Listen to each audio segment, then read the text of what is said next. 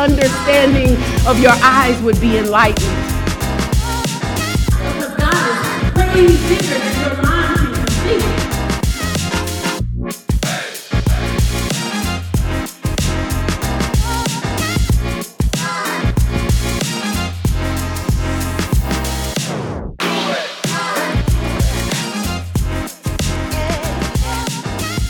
Hey, family, welcome back to the Root Work podcast with Tiffany Malone. I am super excited to have you here. I'm glad to be back, y'all. I had the whole flu this week.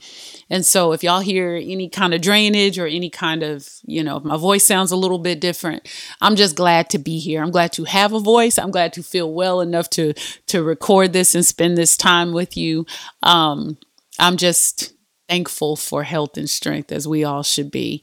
And y'all stay safe out there. Keep those masks on so y'all don't get the flu cuz it's not it's it's not fun. It's not fun. But anyway, I'm glad to be here with you and um I want to share something with you. Y'all ever watch TikTok? Y'all ever watch there's a I'm not going to say the name of the TikToker, but um there's a there's this girl on TikTok and from time to time i will um her page i follow her page and she is like the guru of all things like cleaning and organization. And part of me is like amazed by like how she has her, these rooms in her house that are so um uh, almost unrealistically organized, right? And how she makes everything so neat and pretty. And it's just amazing. So sometimes I just like scroll on her page and I'm looking and I'm like, man, my, my brain could never think to do that. And I'm like, wow, that is amazing. So I remember a while back um, when we were first moving into our house, um, there was this one section in our kitchen. It was just a small part of the countertop. And I had been kind of watching her page, and y'all that know me love, I am a diehard coffee lover. Y'all know I'm a coffee lover. And so I saw, I thought, okay, this little section of the kitchen right here just has enough, enough countertop space to be like my coffee bar, right? And so there's going to be enough room for my Keurig. And I'm also going to have a little section where I'm going to have like my condiments, right? I got some, I got to have a place for my cream and my Splenda and stirs. And it's going to be all neat and inviting.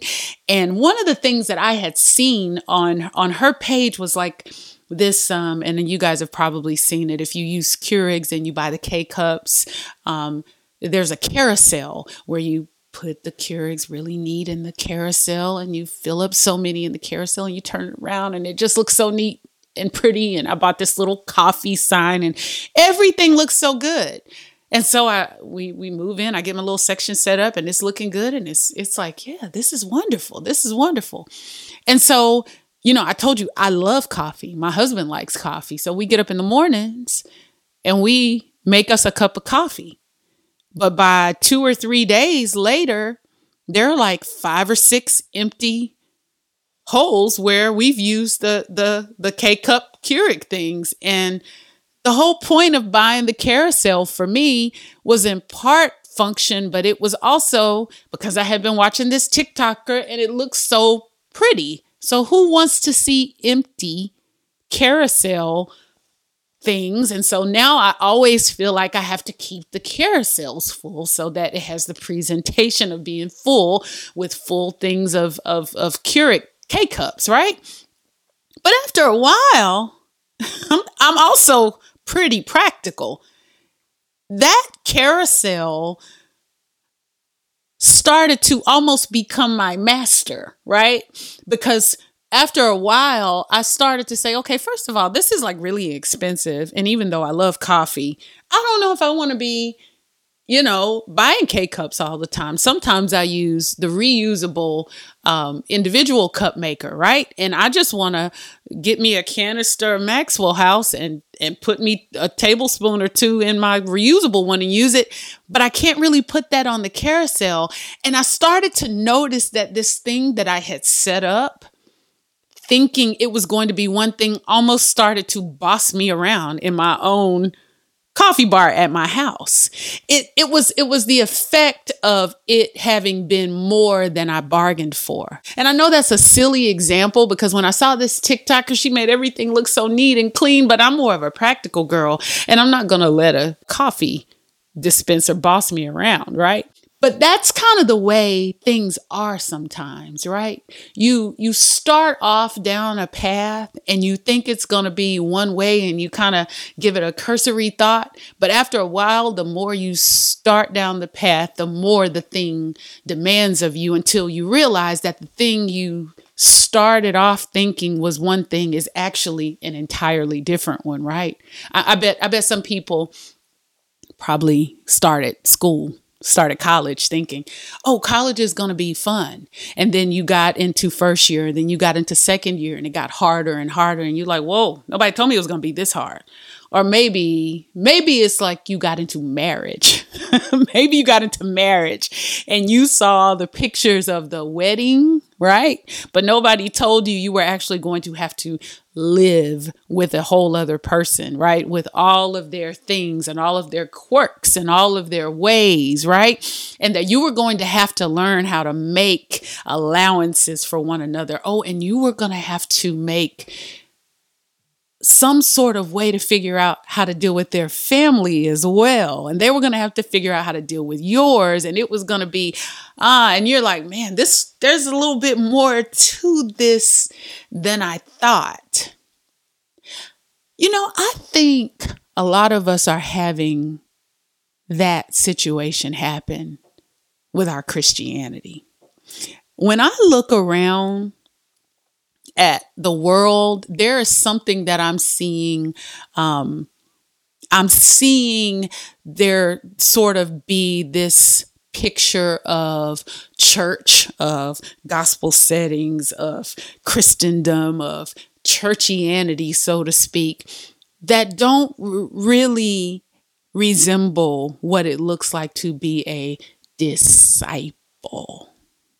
A disciple a disciple. Jesus even warned, right, about the K cup carousel effect when he uh, he uses a parable and he, he says, "Who would begin building a house without counting up the cost?" Right? It's really not a wise thing. He he says, "No man taking his hand to the plow, looking back, is fit for the kingdom."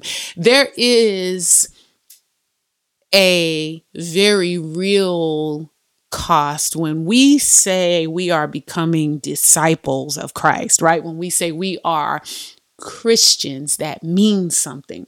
And I was thinking about that word disciple, along with a lot of other words that we use all the time in the church world, so to speak. And it, I was reminded to go to scripture and just see what does it really mean to be a disciple, right? I mean, I know what the word means. The word disciple is, and if you grew up, if you spent any time in Sunday school, you probably learned this. And I'll, sometimes this word isn't used very much at our churches, or if it's used, it's kind of used and assumed that you know what it means, but it's a learner, right? It's someone who comes alongside and learns from someone else. It's almost like an apprentice. It's someone who who who is a student of a follower of. Um, better better said someone who imitates the life of the teacher. And so we are disciples of christ right? Of jesus christ. And and and it's it's funny because even in these circles where we can exist and we can come into church circles, we can really sometimes do that and exist and never touch the heart of what it means to be a disciple. And so our lives aren't really impacted by Christ in the way that they should. And we don't experience real change, right? We don't experience real transformation. So I was thinking about this and I just pulled out my Bible. Y'all don't mind if I hope you don't. That's kind of what we do here. But Matthew chapter 16, verse 23, well, 22, right? On down in the chapter. Um, I was reading what it means to be a disciple. But when I read up a little bit, this is actually the passage where Jesus is talking to his his disciples. And he's saying, "Now listen, in just a little while, the son of man is is going to be he's going to be handed over to the to to suffer many things at the hands of the elders and the leading priests and the teachers of religious law. He will be killed, but on the first on the third day, he will be raised from the dead. And Peter, one of his favorite disciples, one of the ones in the inner circle, pulls him to the side and rebukes him in a way that I could actually picture some of us doing. It almost seems like he's giving him this don't you talk down on yourself. You're the son of God. That's not going to ever happen to you. No, Lord, that's not you. Not you. And Jesus says, Get behind me, Satan. Jesus says, Get behind me, Satan. He says, You are a dangerous trap to me. You're a dangerous trap, right? You're seeing things merely, this is what the New Living Translation says, from a human point of view and not God's. And that's not a small thing. It's a big enough thing that he says, Get behind me, Satan, to see things from a human point of view and not God's. Then he says this to his disciples. And this is the thing that I really went to remind myself of in this passage of scripture. And I was struck, much like I was when I bought that carousel and I didn't realize how much I had bitten off sitting it up there and that it was going to be more than I thought it was to manage. He says, if any of you, verse 24, wants to be my follower, if you want to be my disciple, if you want to call yourself a learner of me, you must deny yourself. Turn from your, I'm not wicked, selfish ways, selfish ways. So deny yourself. Turn from your selfish ways, your self centered ways, right? You must take up your cross. So there's a cross involved. Cross typically invi- in, in, implies a crucifixion that typically implies pain. You must take up your cross, right? And follow me. Three things. You must turn from your selfish ways or as another version says you must deny yourself. These are the these are the things you must do if you want to be a disciple. Disciples are what our churches are supposedly full of week after week. Now, the question is have we gotten ourselves into something that's a little bit deeper than we intentioned? And if so, is it more than we're actually willing to do? I think that's my question to you today. That's my question to you. For a lot of us who grew up in church and grew up being brought to church, maybe, or church was just church to you, I'm inviting you to see what Jesus is actually calling you to. I'm not talking about church as we know it right now. I'm talking about what it means to be a disciple. It means you must, if you want to be a disciple according to the truth himself, you must turn from your selfish ways it means you must deny yourself. It means everything that our culture says about protecting you and standing in your truth and doing you is countercultural to the kingdom. it means you must deny yourself. And I really want to park there because I'm worried that we're not disciples. You must deny yourself. You must tell yourself no. You must concede your rights. Oh, we big about our rights, right? We're big about making sure we get our rights. But denying yourself is to concede your rights, right? So you must turn from your wicked ways, right? I mean, from your selfish ways. Then you must take up your cross. You must take up the thing that is going to be the instrument of pain for you and embrace it. You must take up the only path that your teacher took. Your teacher took the path of the cross. The symbol of our faith is a cross. You know that, right?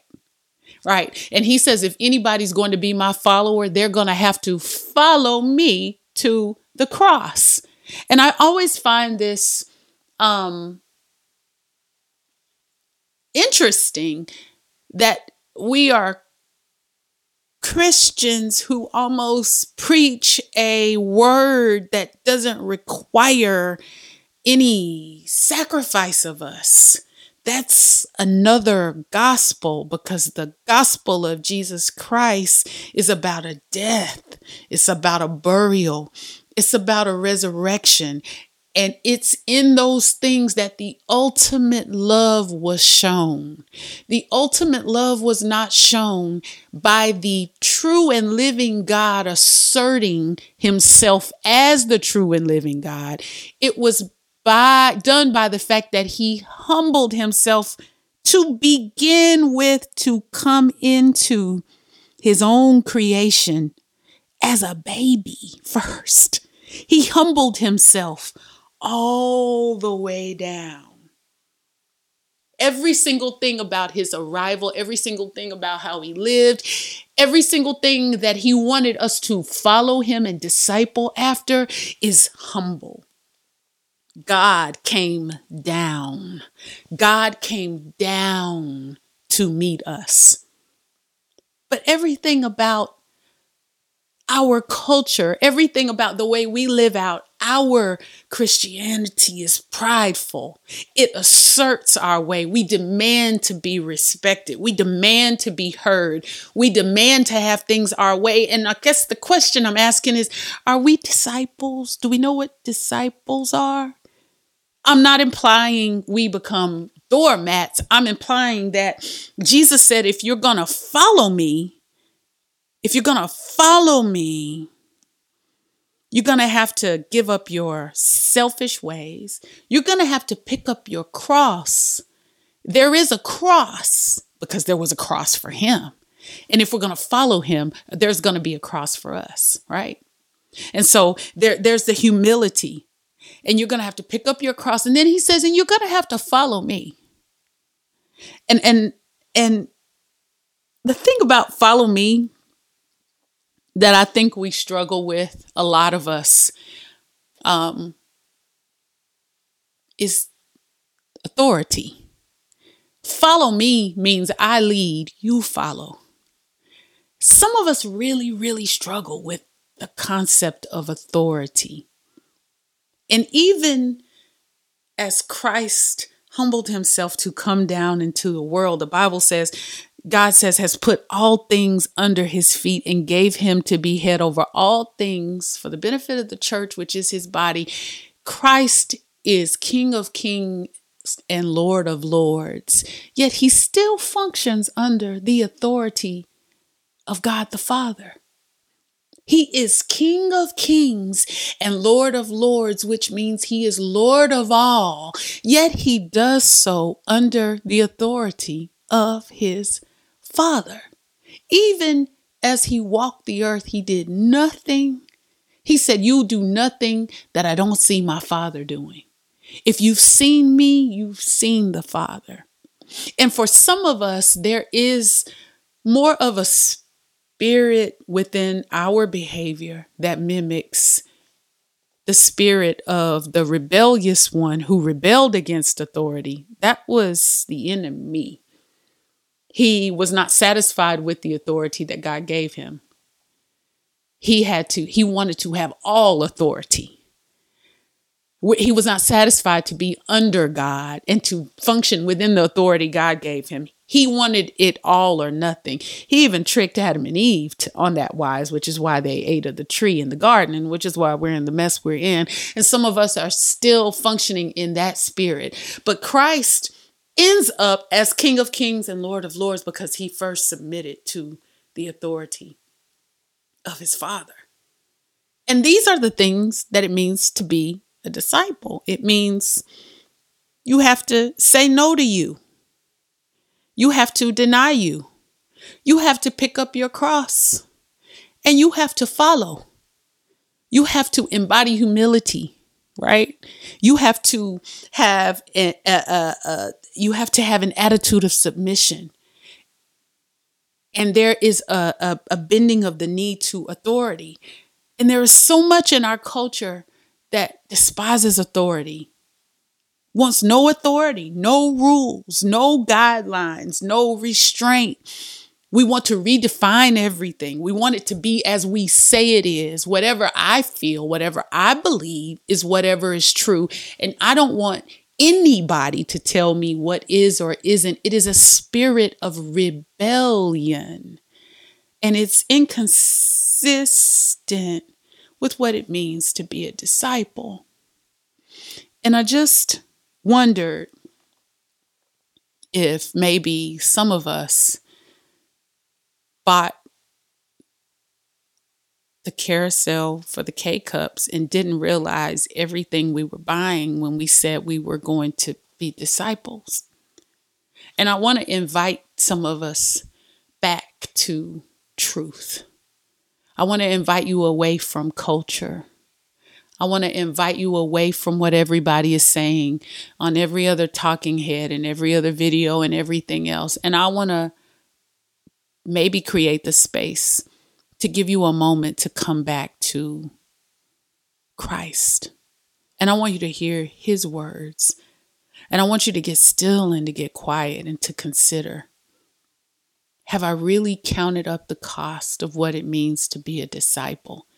And does my life, does my thought pattern, does my action, does how I move, does how I treat people, does how I talk to them, does how I, it, does the ways, do the ways that I am moving around in my life and my behavior look like what it means to be a disciple? And maybe just sit with that.